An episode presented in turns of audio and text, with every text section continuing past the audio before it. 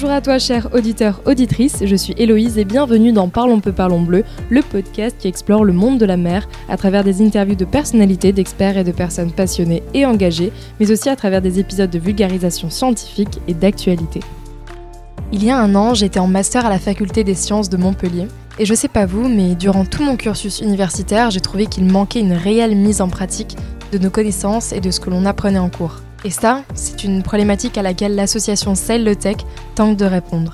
Sail le Tech, c'est une asso créée par des étudiants passionnés de sciences, de voile et d'écologie de l'école polytechnique fédérale de Lausanne, et que j'ai l'honneur d'accueillir aujourd'hui dans un nouvel épisode de Parlons peu, parlons bleu. Allier voile, expérience scientifique, sciences participatives et sobriété, c'est le mantra de l'expédition Atlantea menée par Sailotech. Une expédition de rêve qui a pour but de faire le tour de l'Atlantique Nord en étudiant l'océan et les planctons, mais aussi de sensibiliser à la protection de ce milieu de la manière la moins impactante possible. Comment? Eh bien en pratiquant une navigation consciente et attentive et en utilisant des technologies low-tech et frugales. Comme le dit si bien Thibaut Touzan, trésorier et membre de l'équipage, le bateau, c'est l'école de la sobriété.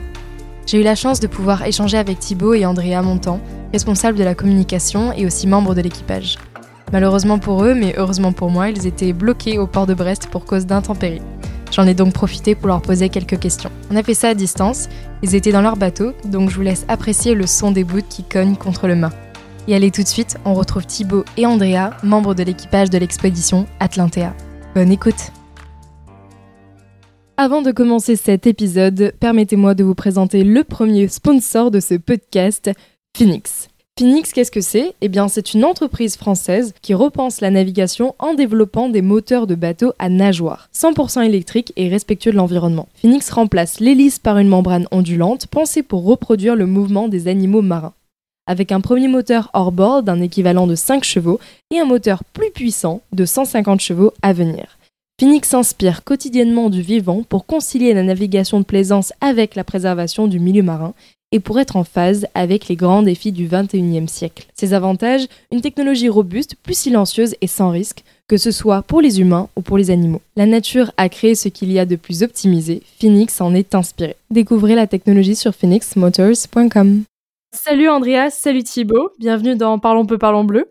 Salut Héloïse. Salut. J'espère que vous allez bien tous les deux et que vous êtes bien installés. Il me semble que vous êtes euh, dans votre bateau actuellement. Oui, tout à fait. Puis ça souffle bien là. Donc euh, vous allez entendre un peu des bruits de, de et de vent, a priori. Mais on adore ce son-là, ça, ça fait rêver, c'est nickel. C'est mieux que les sons de, des bruits de Marseille, là où je suis actuellement, personnellement. Mais du coup, alors, pour commencer cette interview, je vais vous demander de, de vous présenter de la manière euh, que vous souhaitez. Je m'appelle euh, Andrea, j'ai 24 ans et euh, je suis tout juste diplômée d'une école d'ingénieur en Suisse qui s'appelle euh, l'école polytechnique fédérale de Lausanne.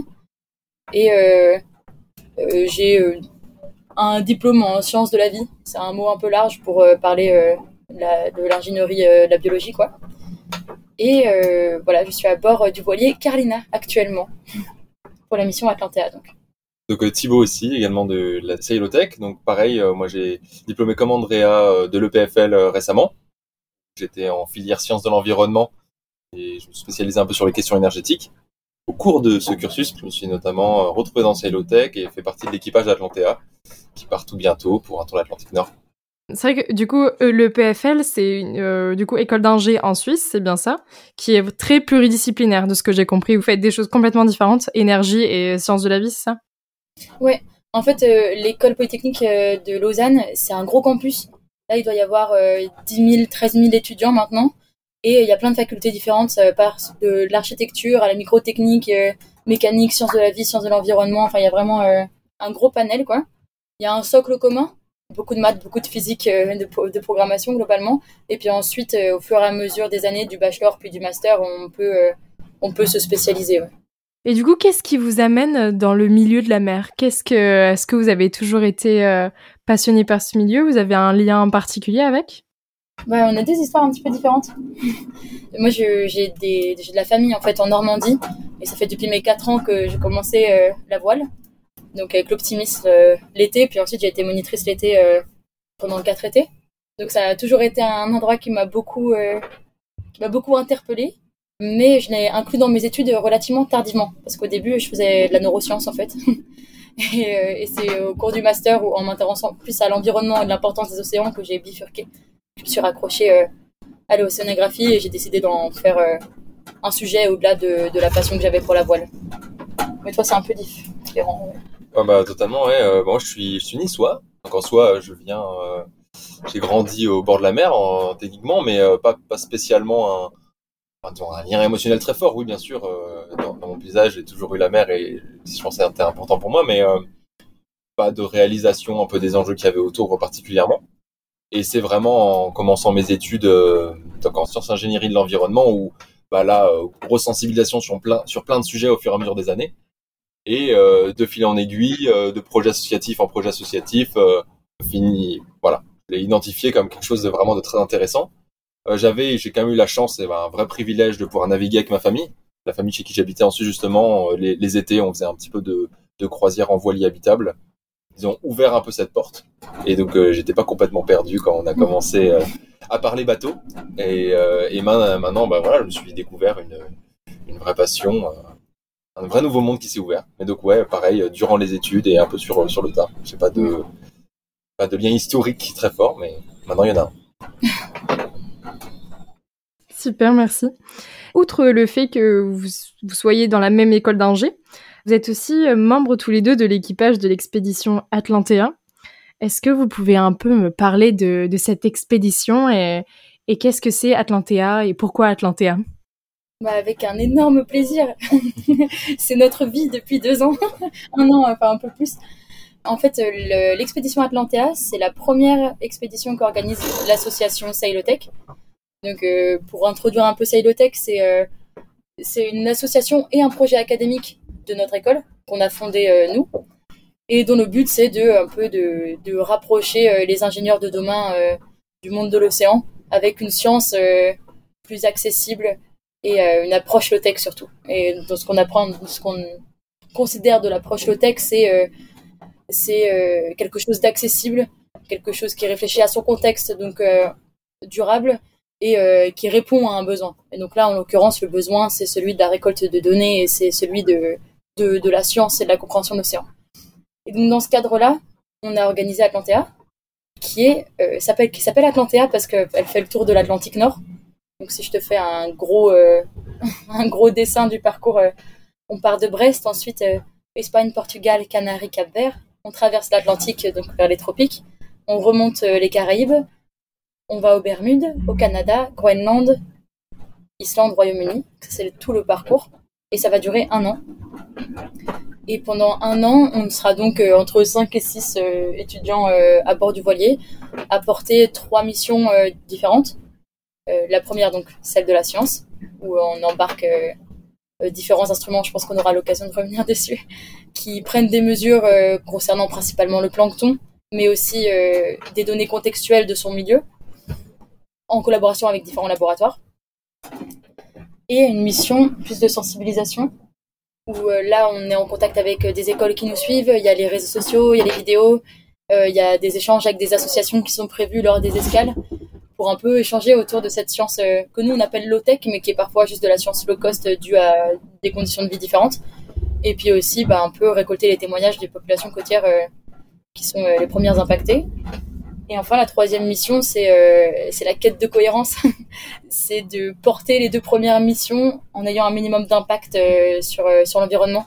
Donc, en gros, euh, réfléchir le type de navigation qu'on a. Parce qu'il suffit pas de, de, naviguer en voilier pour être écolo.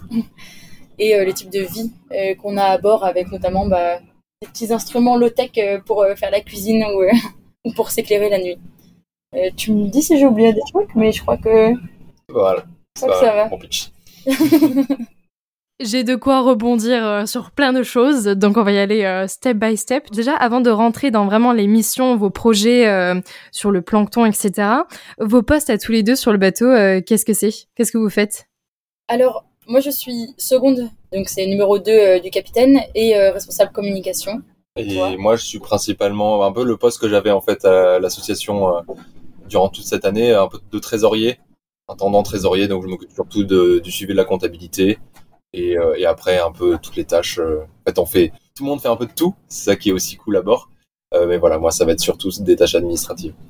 Et t'es numéro 2 de la coordination scientifique aussi. Voilà. Ouais, et, comme j'ai eu l'occasion d'être durant l'année de préparation à, à, la présidence, donc j'avais une un bon overview en fait de tout ce qui, notamment tous les partenariats scientifiques. Et donc bah, je, je, donne un coup de main à Margot qui qui est principal responsable là-dessus, de s'assurer qu'on fait le, bon suivi des, des protocoles, euh, garder un, une overview là-dessus. Et pour un, un peu les, les, voileux, alors moi je, je suis pas très voileuse, je suis plutôt euh, sous-marine, mais euh, je sais qu'il y a pas mal de voileux qui, qui nous suivent. Qu'est-ce que vous avez comme, comme bateau du coup? On a un Nautalu 44, en fait c'est bah, du coup 44 pieds, une belle coque en alu, bien dodu, et avec bah, 2 mètres 40 de tirant d'eau et 17, 17 mètres de tirant d'air en gros voilier. Ouais, j'imagine bien. Aussi tout à l'heure, je voulais rebondir sur un, sur un sujet. Tu euh, as parlé du coup du fait que, enfin, de l'accessibilité de Sailotech, dans le sens où, euh, bon, peut-être avant de parler de ça, euh, présenter un peu plus Sailotech. Qui a créé euh, Sailotech? Est-ce que c'est aussi, c'est comme Atlantea, c'est, ce sont des étudiants ou c'est une personne, une entreprise en dehors? Voilà, il y, y, a une petite histoire qui qu'on ressort un peu à toutes les sauces, mais c'est parce que le la genèse du projet est, mignonne. En fait, euh, Margot, Margot Romélie, qui était euh, la, présidente euh, de Sailotech, avait un rêve de gosse. à 10 ans, elle a rencontré Under the Pole sur un port de Saint-Brieuc et puis elle a rencontré leur chien en fait, qu'elle a suivi. Puis ensuite, elle a rencontré Emmanuel Perrier-Bardou, qui est aujourd'hui la marraine en fait de l'expédition Atlantea. Et elle, leur a dit plus tard, je veux faire comme vous le plus tard est arrivé, euh, Margot, euh, en bachelor euh, de sciences de la vie à le, PFL, s'est dit bah, je vais faire mon expédition sur les planctons parce que ça m'intéresse. Et je vais faire une expédition de trois mois au Svalbard avec Yann Arthur, qui est capitaine actuellement, et Hugo, qui est un autre membre de l'équipage. Et elle a contacté Plankton Planet pour la partie scientifique du projet. Parce qu'elle s'est dit, voilà, je vais pas tout réinventer, je vais prendre cette chance participative et je vais leur filer un coup de main. Et donc là, moi, je suis arrivée dans le projet à ce moment-là. Et il y a eu ce Zoom deux jours après euh, que je suis arrivée dans le projet avec Plankton Planet, où euh, on a présenté un peu l'idée. Et là, c'était la métamorphose parce qu'il euh, y a Romain Basile dedans, de l'association Ocean Trotter, qui nous a dit J'ai pas d'argent pour vous, mais j'ai un voilier gratuitement et pour un an en fait. Du coup, prenez-le. Trop bien. Et là, euh, c'était le, premier, euh, la première grosse explosion, parce qu'on a changé tout le projet pour faire euh, ce que Atlantea est aujourd'hui.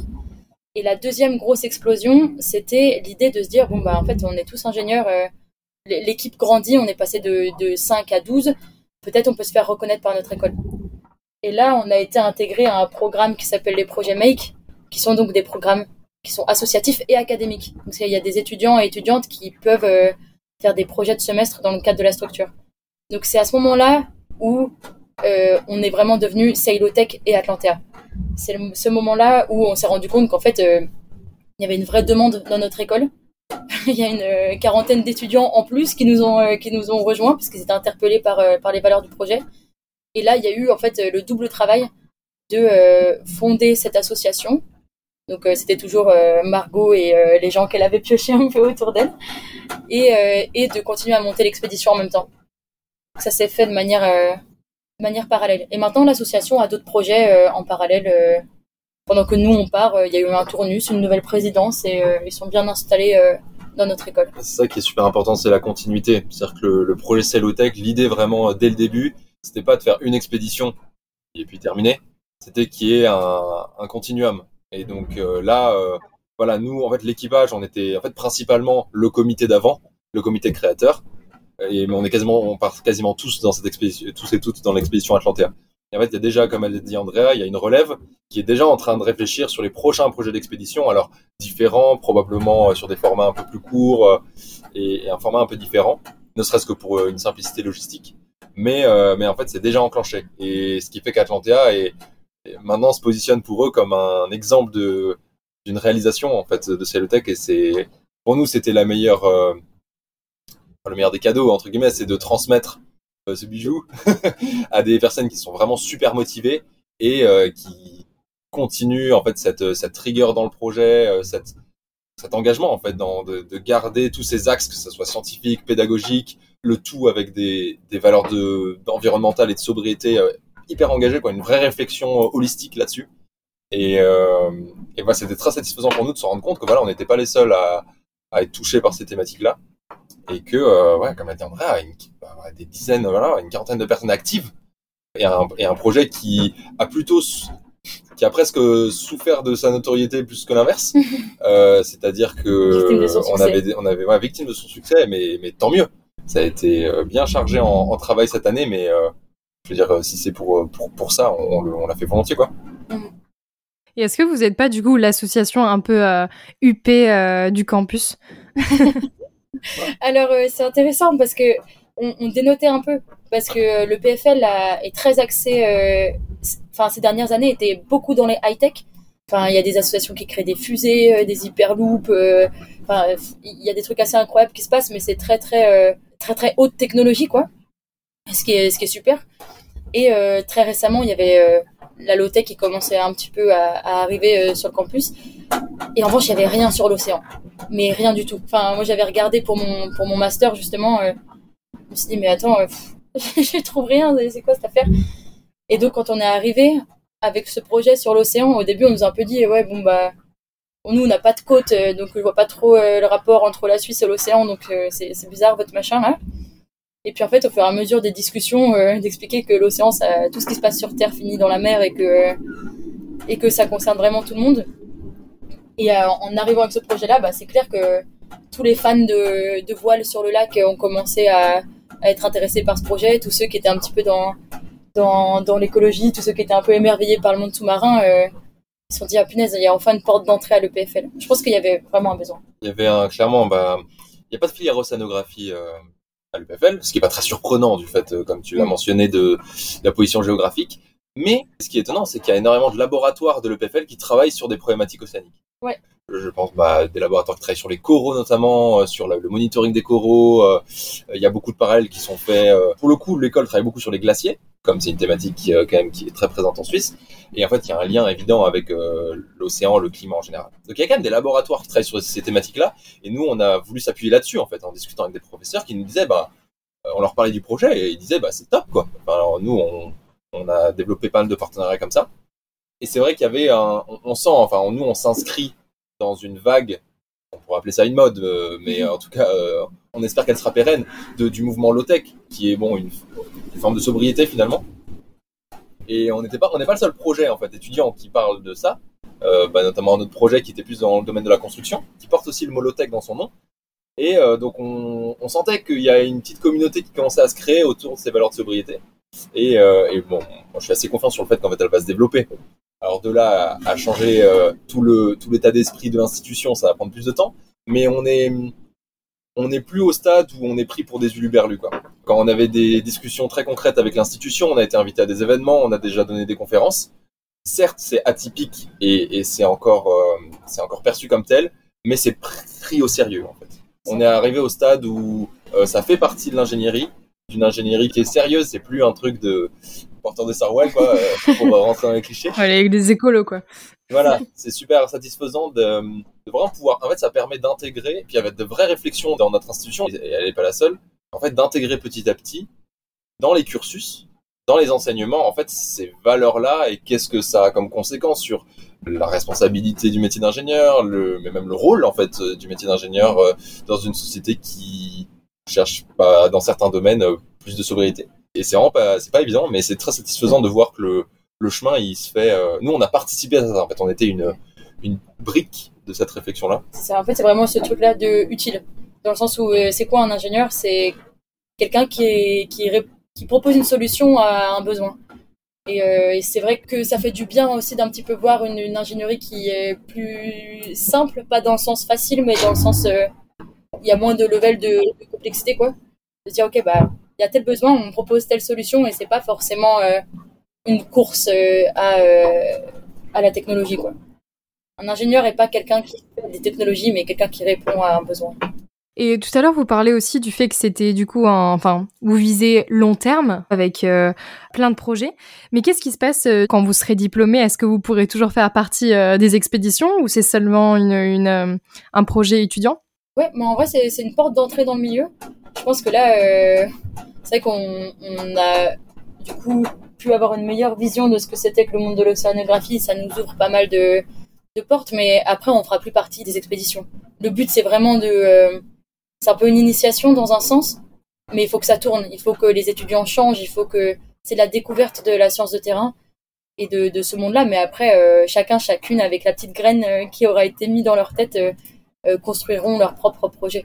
Mais le but, c'est que vraiment, après Atlantea, juste on transmette tout ce qu'on peut transmettre et ensuite on passe à autre chose. Très concrètement, l'association est en fait une association euh, de, droit public entre guillemets. Elle est reconnue simplement reconnue par l'école comme telle. Techniquement, il pourrait y avoir des membres qui sont pas de pas de l'institution, mais c'est clair que le but, nous, la manière dont ça a été construit et de la manière dont ça se continue à se construire, c'est que c'est vraiment une association de l'école. Donc ça, ça ça perdrait un peu de son sens si on commence à avoir énormément de membres qui sont plus euh, mm. qui sont plus étudiants. Ceci dit, comme comme mentionné André, en fait, c'est c'est ouvrir une porte et très et peut-être certainement. Euh, Là, on voit déjà, on a parlé de l'historique du projet, euh, de la genèse avec euh, le lien avec Under the Pole, les expéditions polaires euh, en plongée. Et très certainement, nous, on a déjà des discussions avec des amis qui ont des qui ont des vues sur des programmes scientifiques, mm. d'autres associations, voire des institutions. Bien sûr, nous, on est très inspirés par tout le travail de Tara Océan. Bah, il y a Laurine, notre ancienne VP Science qui est avec Tara maintenant. On a Flore qui était une équipière qui travaille avec Michel André en Espagne. Donc en fait, euh, il y a déjà les gens de Cellotech qui commencent à être propulsés dans dans d'autres milieux. Ah, c'est génial. C'est presque un peu une petite école, euh, une petite école de de l'océanographie en mer. Enfin, ouais, notre but va, comme disait André au début, c'est euh, relier les étudiants à la science de terrain par le biais de la navigation à la voile comme support logistique, pour une pratique scientifique qui qui se veut exemplaire et et aussi exemplaire qui réfléchit de manière holistique à, comment elle, elle, fonctionne, elle se développe. Et puis aussi, il y a évidemment le côté, le côté aventure, le côté euh, lien émotionnel à l'océan qui, mm. qui est évident. On ne se cache absolument pas. Et ça fait partie de l'émerveillement et de la motivation. Mais c'est vraiment top ce que, ce que vous dites par rapport au fait que. Enfin, je trouve que ça me fait rire parce que c'est vraiment. Euh, comment dire ça, ça fait écho aux, aux objectifs du podcast, dans le sens où il y a un objectif de.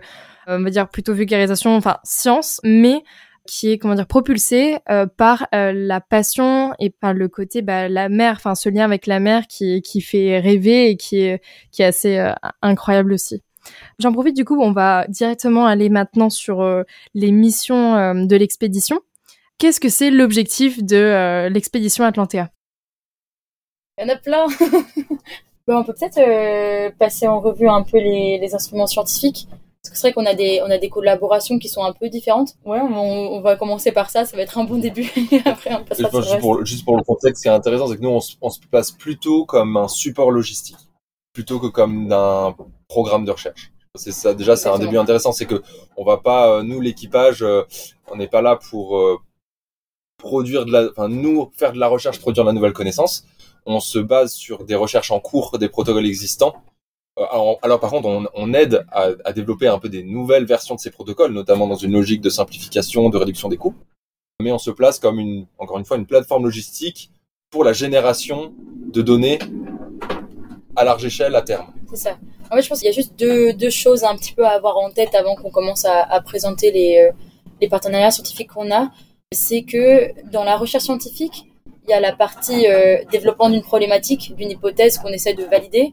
Ensuite, il y a la récolte des données. Ensuite, il y a l'analyse des données qui est vraiment le, point clé. Puis ensuite, tu, tu tires euh, ta conclusion. Puis bien sûr, c'est pas aussi linéaire que ça. Il y a des va-et-vient, il y a des adaptations pendant tout le monde. Mais c'est un peu ce chemin-là pour ce qui est de, de recherche, de vraiment compréhension euh, du milieu. Et ensuite, il y a un autre pan qui est le développement d'instruments de mesure scientifiques. Euh, où là, ça va être plus en laboratoire, il y a eu des tests déjà sur ces instruments de mesure euh, qui sont un peu particuliers. On reviendra dessus euh, océanographique. Et euh, bah, il faut aller tester en conditions réelles, il faut voir comment est-ce qu'on les stocke, il faut faire un petit peu des retours utilisateurs en fait sur comment est-ce que ça s'est passé ce, ce, déploiement. Et puis une fois que l'instrument sera suffisamment, on va dire, amélioré, on pourra ensuite l'utiliser pour faire de la recherche et donc rejoindre le premier point que, que je développais juste avant. Et donc nous, on a un peu ces deux axes-là dans le cadre. C'est qu'il y a des laboratoires avec lesquels on travaille, pour lesquels on, récolte des données et qui vont les analyser et pouvoir un petit peu peut-être découvrir de nouveaux planctons, ou, euh, enfin, on en rediscutera. Et euh, des laboratoires qui euh, nous confient leurs leur prototypes et profite du fait qu'on soit un peu proche des citoyens parce qu'on est jeune et qu'on n'a pas tellement de bagages en termes de, recherche scientifique, mais qu'on est quand même des étudiants d'ingénierie.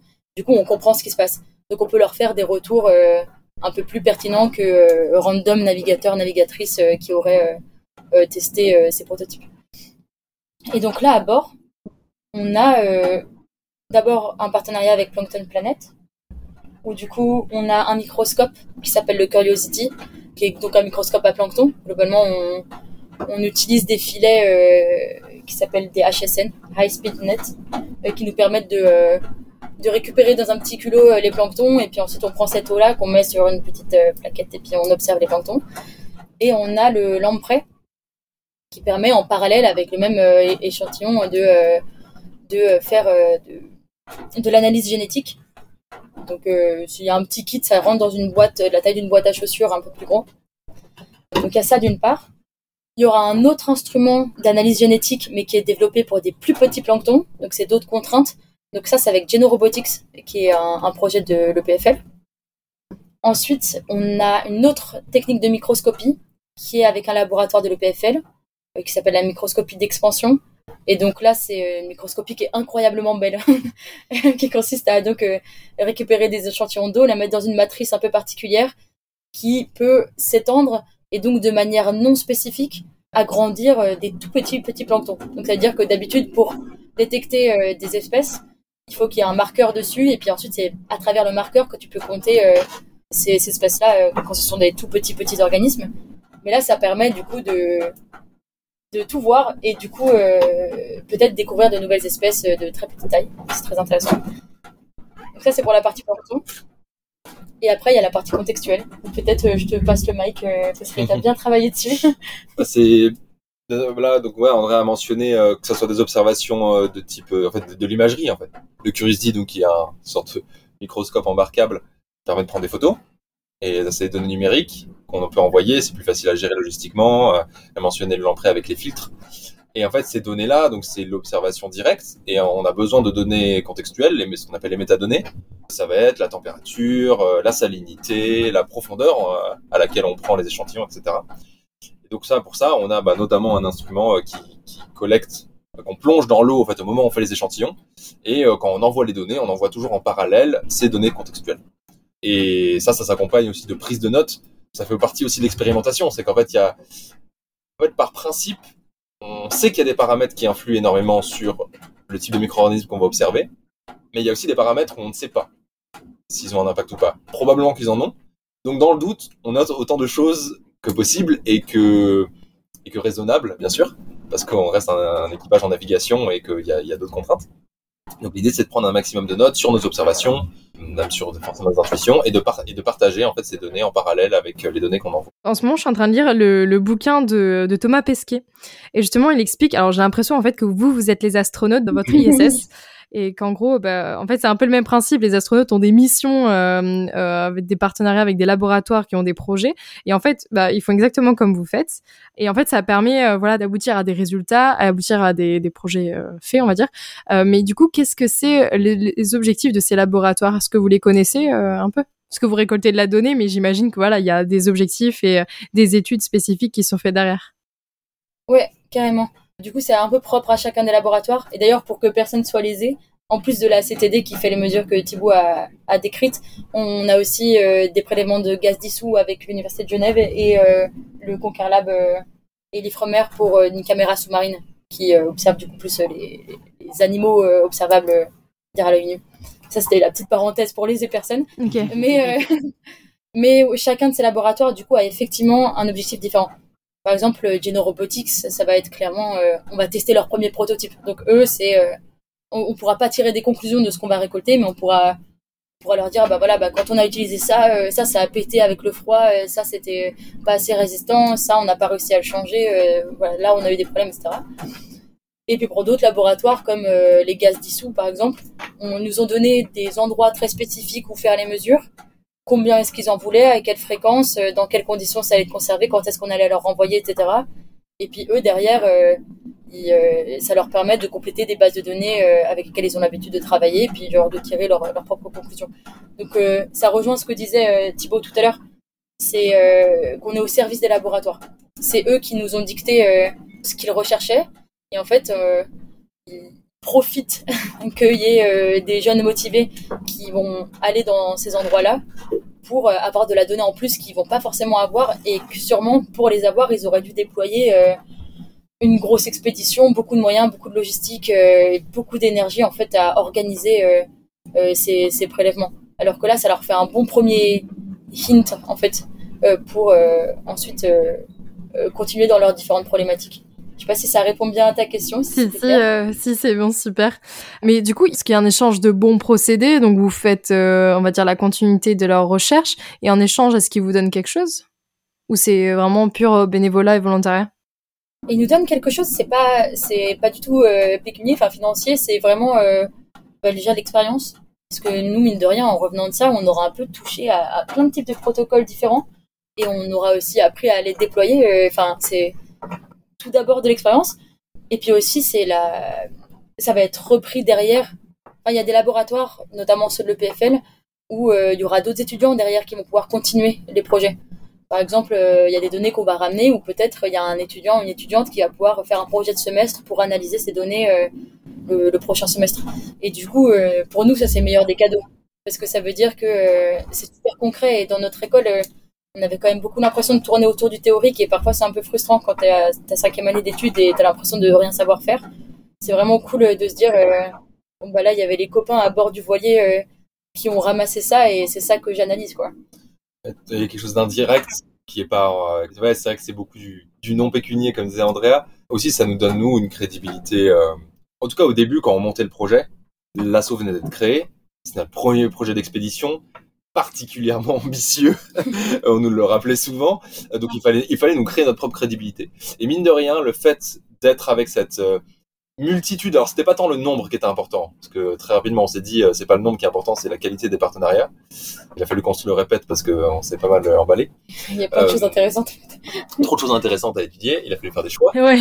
en fait, le fait d'être avec ces partenaires scientifiques, d'être très clair sur quels étaient les objectifs ça nous, nous, ça nous a permis de lever des fonds, très concrètement. Ça, c'est un peu mon, mon dada, c'est pour ça que je me permets, c'est que, euh, alors on est totalement bénévole, hein, euh, personne sur dans l'équipage ne salaire pour ça, mais les frais de l'expédition, l'objectif, c'est qu'ils soient entièrement couverts, que l'équipage n'ait pas à débourser euh, pour tout ce qui est de la vie à bord et de la préparation. Et ça, pour lever des fonds, donc on a eu, bah, on a aussi eu de la chance dans le processus, mais c'était surtout beaucoup de travail. Et mine de rien, on a, on nous l'a clairement dit, hein, que le, le sérieux en tout cas le sérieux affiché de l'objectif scientifique, était un, facteur déterminant dans l'obtention, euh, que ce soit de subventions, de partenariats, de sponsoring, etc. Parce que euh, les partenaires scientifiques qui nous, nous prêtent des instruments, si on avait dû investir pour avoir ces instruments-là, ça nous aurait coûté probablement euh, dans les 20 à 30 000 euros. C'est ça. c'est assez impressionnant, la qualité du matériel, sans parler même du temps de développement passé derrière. Donc ça déjà, c'est un, c'est un sponsoring indirect. Euh, certes, on leur rend un service, mais mine de rien, nous, on embarque du matériel de, très haute qualité. Un petit euh, complément juste par rapport à l'importance de la rigueur. C'était d'autant plus important pour nous du fait qu'on fait de la science euh, frugale. Et c'était un peu pris. quand on parle de science low-tech et de science frugale, on se dit, ok, ils ont fait un hélicoptère avec un bout de ficelle et un, bâton, quoi. Alors que c'est vraiment pas ça, c'est cette histoire, on en revient à l'accessibilité. C'est de faire en fait de, de, la science à bord d'un petit voilier comme ça et un truc qui soit capable de rigueur malgré euh, en fait euh, des moyens déployés moindres. Et ça, c'était super important de développer une, rigueur scientifique dans ce contexte-là. Et c'est une, une crédibilité justifiée parce qu'en fait, euh, quand on a monté le projet, on a été assez naïf. On trouvait juste que le plancton, on était impressionné parce que c'était le plancton et et on s'est dit, ah, on va pouvoir faire ça, on va pouvoir faire un programme de recherche. Enfin bref, on était, euh, on est un peu parti euh, dans, dans, des idées. Mais est-ce que c'est pas un projet futur, ça, d'en faire un projet de recherche euh, de Sailotech Je pense que c'est bien qu'on reste dans cette dynamique-là d'aider les laboratoires parce que eux, c'est vraiment, enfin, en fait, ce défi du tournus étudiant où à chaque fois tu restes un semestre, un an, peut-être deux ans, trois ans pour les plus chanceux qui auront, qui sont restés longtemps dans Sailotech tu peux commencer à, te créer de l'expérience, mais jamais tu auras une expertise. Il faut qu'on reste aussi assez humble sur le fait que euh, le métier de chercheur, c'est un métier euh, complet, c'est le métier d'une vie, quoi. Et du coup, on peut pas s'improviser euh, programme de recherche. Ça, c'est clair et net. Et du coup, c'est surtout ça, cette crédibilité, elle vient du fait que, bah, clairement, on, on nous a bien orienté sur, euh, sur euh, les choses à faire, à ne pas faire et toutes les contraintes. Et sans ces laboratoires-là qui ont vraiment investi du temps, en fait, à nous expliquer ça, effectivement, peut-être qu'on se serait lancé dans une science beaucoup moins rigoureuse et donc beaucoup moins utile.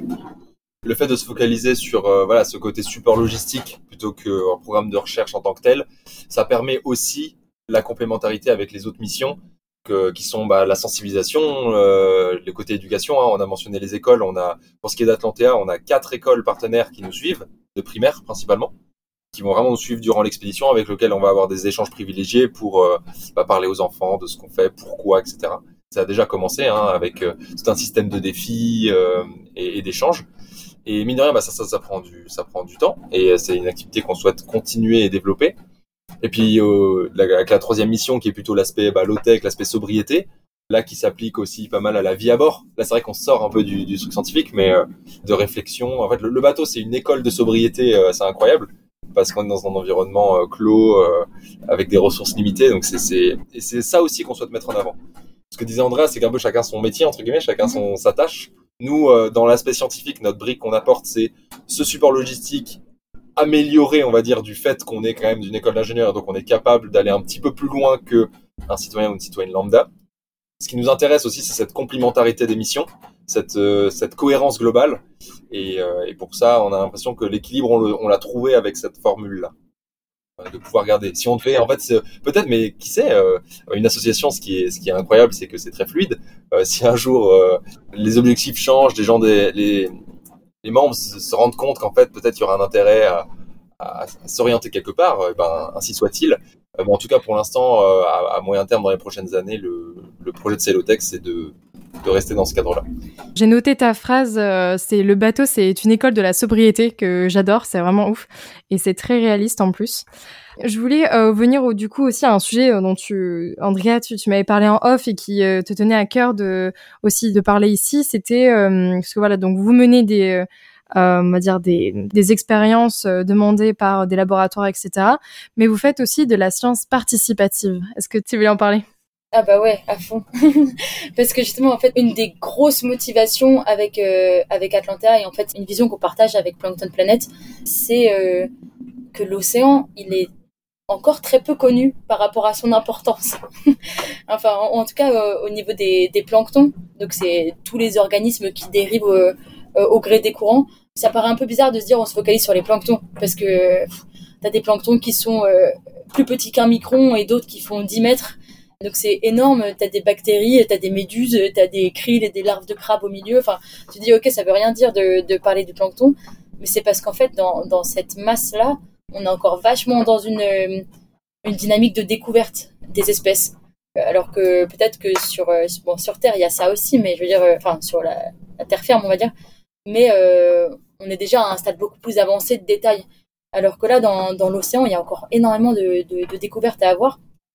Et euh, la raison pour laquelle c'est pas encore euh, autant connu que ça, c'est parce qu'il y a, y avait pendant un moment pas assez d'argent investi dedans, que logistiquement c'est compliqué et que c'est un, milieu, un écosystème qui évolue dramatiquement vite, notamment dans les conditions de, des règlements climatiques actuels, quoi. Et donc on se dit ok, euh, ce manque de données, comment est-ce qu'on peut, euh, comment est-ce qu'on peut y faire face? Donc il y a ces grosses expéditions super carrées qui permettent de vraiment poser les bases, faire les choses step by step, euh, qui avancent, genre comme comme Tara quoi. Genre c'est c'est c'est merveilleux ce qu'ils font. Mais on peut aussi aider à un monitoring plus plus représentatif en termes de nombre de données si on encourage des prises de mesures plus larges quoi. Et ça bah ça tombe bien parce qu'il y a des gens euh, qui sont pas des scientifiques et qui ont quand même envie d'aller braver les éléments euh, en voilier sur l'eau. du coup, euh, ces personnes-là, ces citoyens, ces citoyennes peuvent aider la science du fait que juste ils sont sur place. Et donc, si on développe les instruments qu'il faut, les protocoles qui sont suffisamment simples et pas pas trop contraignants, ils peuvent fondamentalement aider à la prise des données pour euh, que derrière les scientifiques prennent le relève, fassent des analyses, etc. Bon, c'est pas aussi simple après la partie analyse, il y a plein d'autres contraintes, mais euh, c'est vraiment cette idée-là de se dire la science participative, c'est une vraie euh, opportunité à saisir pour les océans parce que ça permet de, ratisser beaucoup plus de zones, dans beaucoup plus de conditions et dans, un temps plus régulier. Quoi. Ce qui est intéressant, c'est qu'on ne peut pas tout faire en sciences participatives. Ça, c'est intéressant de, le comprendre. Il ne s'agit pas de dire toute la science qui est faite actuellement, on va la transformer en participatif, ça va être super. Non, il y a des choses qui sont trop complexes, pour lesquelles on a besoin d'experts. Il y a des choses qui ont besoin d'une rigueur qui dépasse. C'est un métier. Mais il y a clairement des choses qui peuvent se faire en participatif. Et, moi, je trouve super intéressant, en fait, quand tu te rends compte que ta, ta nécessité de générer de la donnée à large échelle et en large nombre te demande d'adapter en fait ton protocole pour te dire en fait si j'ai envie d'avoir beaucoup de données et avec un coût raisonnable, bah, du coup j'ai besoin de l'aide de, citoyens de citoyennes qui vont collecter ces données pour pour moi entre guillemets. Et pour ça, je dois avoir une vraie réflexion sur la manière dont je conduis ma recherche. Comment je vais collecter mes données, quelle rigueur je, peux raisonnablement attendre d'une personne non experte, quelle influence ça a sur euh, mon analyse de données, mes statistiques. Et ça, c'est même un processus qui est super sain, je trouve, pour, euh, pour la science, en fait. De, voilà, de se poser ces questions-là. Et nous, on, on, se met comme un intermédiaire là-dedans. Mm. Je prends l'exemple du, un exemple bah, du, de la caméra Cosmos qu'on a, donc la caméra sous-marine qu'on a. Donc c'est un projet euh, porté par le Concarlab et l'Ifremer, le, le, Fab Lab de Concarneau, et qui ont fait voilà cette caméra sous-marine euh, dont ils ont partagé euh, les, les, les, plans en open source et dans l'objectif que des personnes euh, puissent la reconstruire chez eux. Alors avec l'aide d'un Fab Lab quand même, et éventuellement la déployer dans les endroits pour faire du monitoring, euh, du monitoring de, de, de flore et de faune sous-marine. Et nous, on a pu la reproduire. En fait, on l'a reproduit de A à Z en Suisse, dans notre école parce qu'il y avait les plans en ligne, etc. Et ils étaient, ils tout contents parce qu'on était la première caméra, euh, hors Bretagne à être développée et euh, surtout on va être les premiers à la, déployer en dehors des eaux de l'Atlantique française. Et ce qui est intéressant, c'est qu'ils sont encore dans le processus de. Alors là, le, prototype, il est dans un stade assez avancé. Puis là, maintenant, il commence à s'attaquer au, au, software, en fait, à la partie analyse de données. Euh, mais c'est un processus très itératif. Et en fait, nous, on a donné plein de retours euh, quand, on a, quand on a fait la caméra, on leur a dit bah voilà, euh, ça c'était quand même vachement difficile à trouver, ça c'était euh, ça c'était ça c'était intéressant, etc. Et pour eux c'était bah, ça avait beaucoup de valeur en fait ces retours-là. Donc là c'est un peu particulier parce que c'est une caméra à construire. En fait ce principe-là s'applique au protocole de, de, collecte de plancton avec des filets, etc. Et participer à ça c'est vraiment très satisfaisant. Très bien, super. C'est vraiment un projet un projet dingue. Enfin, pour finir un peu avec euh, l'expédition euh, Atlantea, comment est-ce que on peut aider l'assaut euh, ou l'expédition? Déjà en nous suivant, parce que ça participe à, la mission de sensibilisation, justement. En fait, vivre un petit peu l'aventure avec nous. Donc il y a un, lien, donc Linktree, c'est L-I-N-K-T-R.ee. Ça, c'est la première manière d'aider. Après, on, on, recherche encore un petit peu des fonds. Il nous reste pas grand-chose. Donc il y, a une campagne de dons qui est sur le même lien. Et sinon, c'est vraiment parler d'une initiative, parler de la science euh, participative et puis observer l'océan. c'est la meilleure manière. Ou du coup, comme Thibaut disait tout à l'heure, on a donc quatre écoles qui nous suivent euh, et qui ont des défis, euh, qui ont déjà fabriqué leur première low-tech. Là, on leur renvoie des défis tous les mois. Donc là, c'est vraiment un, côté contact privilégié avec des, enfants. Mais il y a aussi donc la production de, vidéos, le fait de nous suivre sur les réseaux sociaux, probablement des, des interviews de personnes inspirantes qu'on verra sur le chemin. Et puis, lors des escales, il y a vraiment cette histoire très importante de venir en se disant qu'on est des gens euh, quand même euh, privilégiés, des scientifiques qui allons, qui arrivent en renvoyer dans des, dans des endroits qui, eux, quotidiennement réfléchissent aux problématiques océaniques et qui ont des associations, qui ont des structures en place qui méritent d'être encouragées. Et nous, on arrive là-bas avec notre curiosité pour euh, leur donner de la visibilité, euh, pour qu'ils nous apprennent des choses, pour que nous, on leur partage ce qu'on connaît et qu'il y ait vraiment cet échange-là euh, d'interculturalité, en fait, qui est très, très important dans la, dans la sensibilisation parce que les problèmes écologiques peuvent pas être décorrélés d'une écoute entre les différentes euh, cultures et les différentes manières d'appréhender euh, la problématique euh, océanique. Et ça, c'est quelque chose de très important dans le projet aussi. Je comprends vraiment ce que vous dites dans le sens où quand on fait des études, c'est vraiment le côté théorique enfin on a beaucoup de difficultés à plonger dans, dans le pratique en fait. Heureusement on a des stages mais pareil même le jour où on arrive en stage on est en mode waouh on réapprend toute la vie. Et là votre projet enfin c'est c'est génial parce que je trouve que ça tu fais ça en parallèle à tes études du coup t'es pas perdu en fait. Et puis ça un sens. Enfin vraiment c'est un projet qui qui euh, ouais qui fait sens dans ton parcours euh, universitaire et puis surtout ça te fait une sacrée ligne dans ton CV quand tu sors après des études donc c'est c'est vraiment génial. On va du coup finir l'interview si vous le voulez bien par les trois questions signature du podcast donc euh, chacun vous pourrez y répondre euh, dans l'ordre que vous voulez. La première qui est est-ce que vous avez une citation à partager qui vous inspire? Alors en tant que Respocom, il y a une citation qu'on a sortie à toutes les sauces. Et du coup, clairement, on en avait discuté avec Thibaut euh, avant l'enregistrement. Mais c'est celle de, euh, de Cousteau qui dit on aime ce qui nous a émerveillés et on protège ce que l'on aime. Et ça, ça nous parle beaucoup, notamment par rapport à la genèse du projet, quoi. Ce truc-là de, euh, en vrai, l'océan, il y a, y a, un truc, il y a un truc fascinant dans, dans, dans toutes ces ondes, quoi. Et, euh, et c'est ça qui nous a vraiment euh, motivé à nous intéresser à l'océan. Et c'est en commençant à s'y intéresser qu'on est de plus en plus émerveillé, qu'on a de plus en plus envie de le protéger. Et euh, enfin, je le vois rien qu'autour de nous. comme ma mère, elle savait pas faire la différence entre entre un dauphin et une baleine, je pense. depuis que je un peu plus d'images des océans et tout, elle commence à se renseigner parce que parce qu'elle se dit ouais, c'est vrai qu'il y a des choses merveilleuses là-dedans qu'on soupçonne pas quoi. C'est clair. Puis en fait, euh, c'est un peu ce truc que la, idéalement, en fait, la, science, la génération de savoir par la science, en fait, elle, euh, elle devrait être là pour générer, enfin, pour la compréhension de notre milieu, bien sûr. En fait, elle génère de l'émerveillement. Moi, je me souviens, ce qui m'a donné envie de faire les études que j'ai fait, euh, c'était, j'étais au lycée et je regardais des vidéos de vulgarisation scientifique sur des poulpes qui utilisaient des noix de coco pour rouler sur les fonds océaniques. Je trouvais ça incroyable. Et cette vidéo m'a pas mal marqué. Euh, et, plein de vulgarisations scientifiques, mais sur des sujets variés complètement. Et je me suis dit, bon, euh, si j'ai envie d'approfondir ça, c'est quoi? Bah, paf, je suis tombé sur euh, études d'ingénieur. Ok, pourquoi pas? C'est après coup que j'ai compris la valeur que ça avait, mais c'était un peu un, heureux hasard. Bah, Cousteau est très inspirant pour beaucoup de scientifiques qui travaillent sur euh, les thématiques océaniques. C'est quand même, quand même assez mythique ce qui a été fait. Ça, a été un déclencheur pour beaucoup de choses. Et donc, on, on s'inscrit là-dedans. Très bien, merci beaucoup. Ensuite, est-ce que vous avez une œuvre à partager aussi? Ou peut-être la vôtre directement?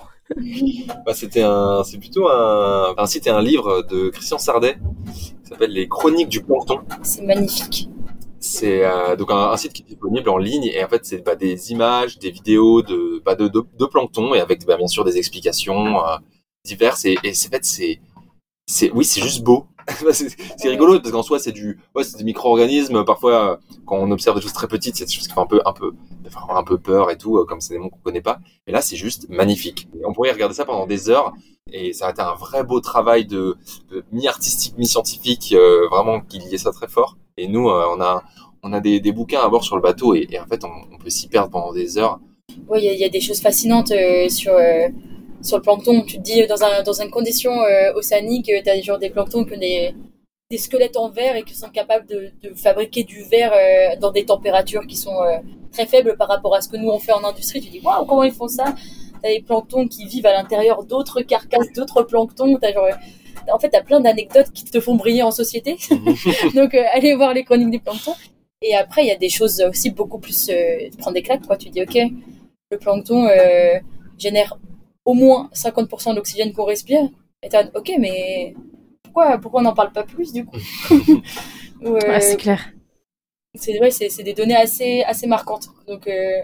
et, cette beauté, en fait, euh, moi je sais que ça m'aide à, ça m'a aidé en tout cas à réaliser que bah, le plancton particulièrement, parce qu'en soi, comme c'est quelque chose qu'on voit pas, bah, c'est très difficile d'avoir une relation émotionnelle et donc une attache euh, pour vouloir le préserver, etc. Parce que nous, ça reste ça, hein, le but, hein, connaître pour préserver. Hein, on revient à la station tout à l'heure.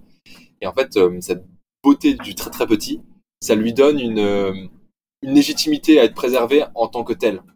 Euh, et au-delà du fait que ça nous rend des services, mm. euh, que ce soit sur l'oxygène, sur le fait de nous donner un environnement viable, juste quelque chose qu'on trouve beau, on crée une relation enfin, émotionnelle sensible avec, et donc c'est une justification suffisante pour avoir envie de, de, le préserver ou en tout cas limiter notre impact dessus et ça, ça nourrit en fait la motivation. Euh. C'est pour ça qu'on recommande en fait euh, tous ces travaux de les documentaires. On est beaucoup à être voilà, été marqué par des beaux documentaires, etc.